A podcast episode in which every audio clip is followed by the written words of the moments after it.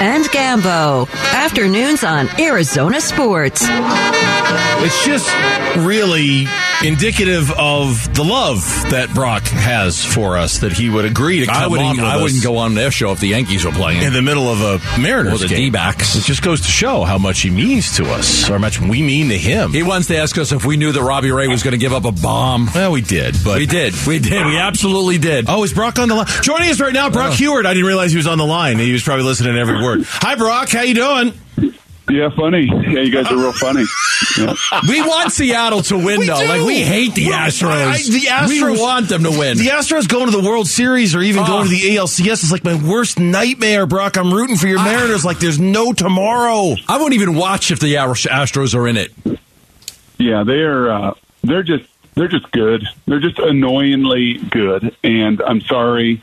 I'm sure I'm like everybody that still looks at them when you cheat the way they cheated. Yeah. You just you don't get the benefit of the doubt. Um, but this Alvarez monster, whatever he is in left field, that just hits bombs after bombs after bombs. Oh my bombs. God, he's crushing and the how he hit that fastball today that was the furthest off the plate that he's ever hit a home run was just yeah it's a little bit soul crushing but we got two innings here we'll see if we can Yeah. find a way to get it done All right, so let me know just real quick. Did uh, did you guys rip the decision to put Robbie Ray in that game?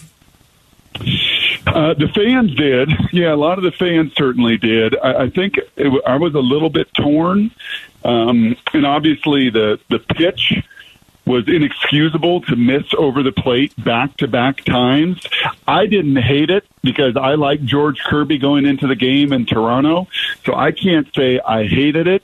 And and frankly, Gambo, they don't have anybody that matches up with him. I mean, they just don't. They don't have a lefty. They don't have you know somebody that uh, that can take advantage of any weakness he has, which is very very few. So, yeah, fans were quite livid, uh, and it was, gosh, it was just nauseating. But that's baseball, and playoff baseball is the cruelest kind of baseball. All right, when I was watching uh, ASU beat Washington this week, I know it's a sore subject, but when I was watching them win, it was showing some highlights of previous games. And they actually, and, and I, I was glancing at that time because it was kind of pregame, and man, they showed you celebrating like there was no tomorrow. Do you remember that game? Well, that was the last time the Huskies had won in Tempe, Gambo. So I, I don't hold, I don't hold on to much, but yeah, the last time uh, the guys in purple and gold, I, I guess, was my my year there in 1998, and that was that was a fourth and seventeen. Fourth and 17 after I muffed a horrible option pitch, and the game should have been over. They, if the referee wasn't in the way, they would have recovered the fumble, and that would have been the stinging, most stinging loss of my life. But the ref was in the way. I called Copper X, which was a little smash corner. Ron English, who's now still a D coordinator in college football, was the D coordinator then.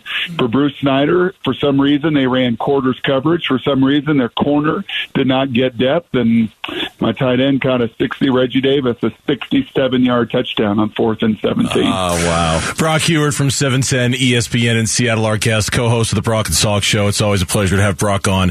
Uh, this might be, Brock, the, the weirdest Seahawks conversation we're going to ever have. The, the defense, the defense is trash and Geno's great. Oh, I- my God. I, I don't, I don't even know where to begin to ask you about this team. So, where where do you, Gino, let's start there. Is it sustainable? Is this, can, can this last all season long?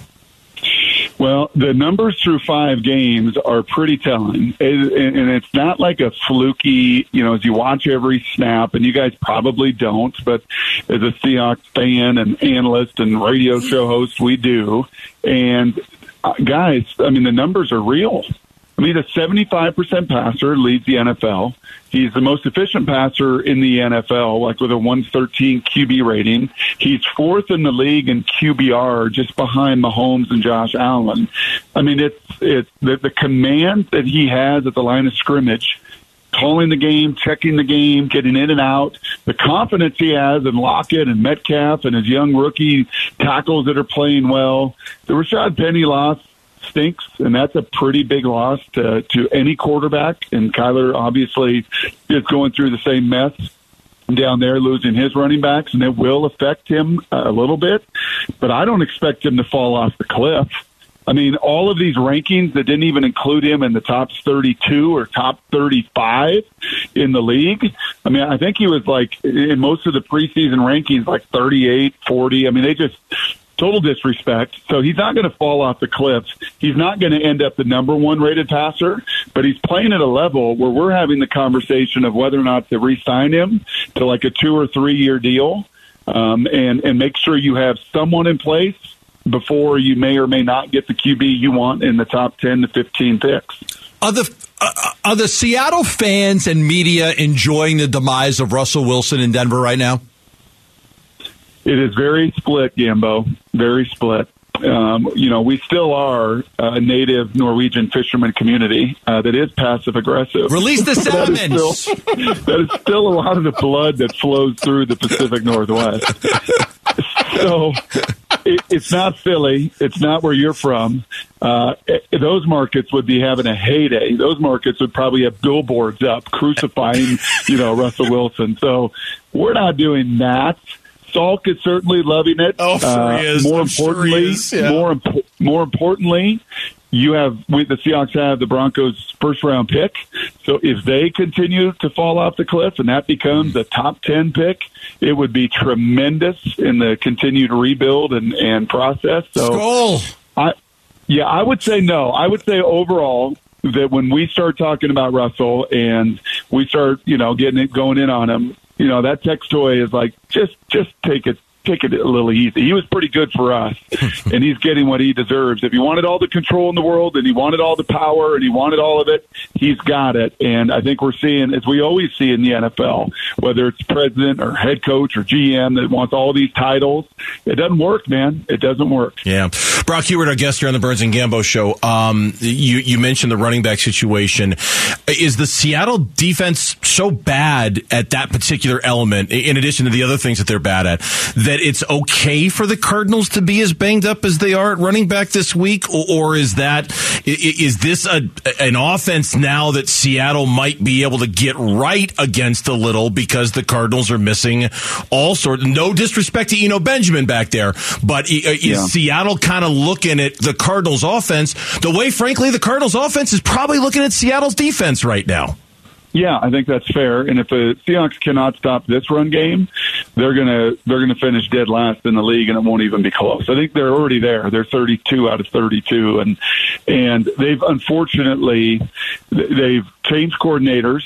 They are playing a new scheme. They're trying to play these big three walruses between the guards, and then Darrell Taylor and Uchenna Nwosu at end one of those two can hold the point of attack and one of them can't.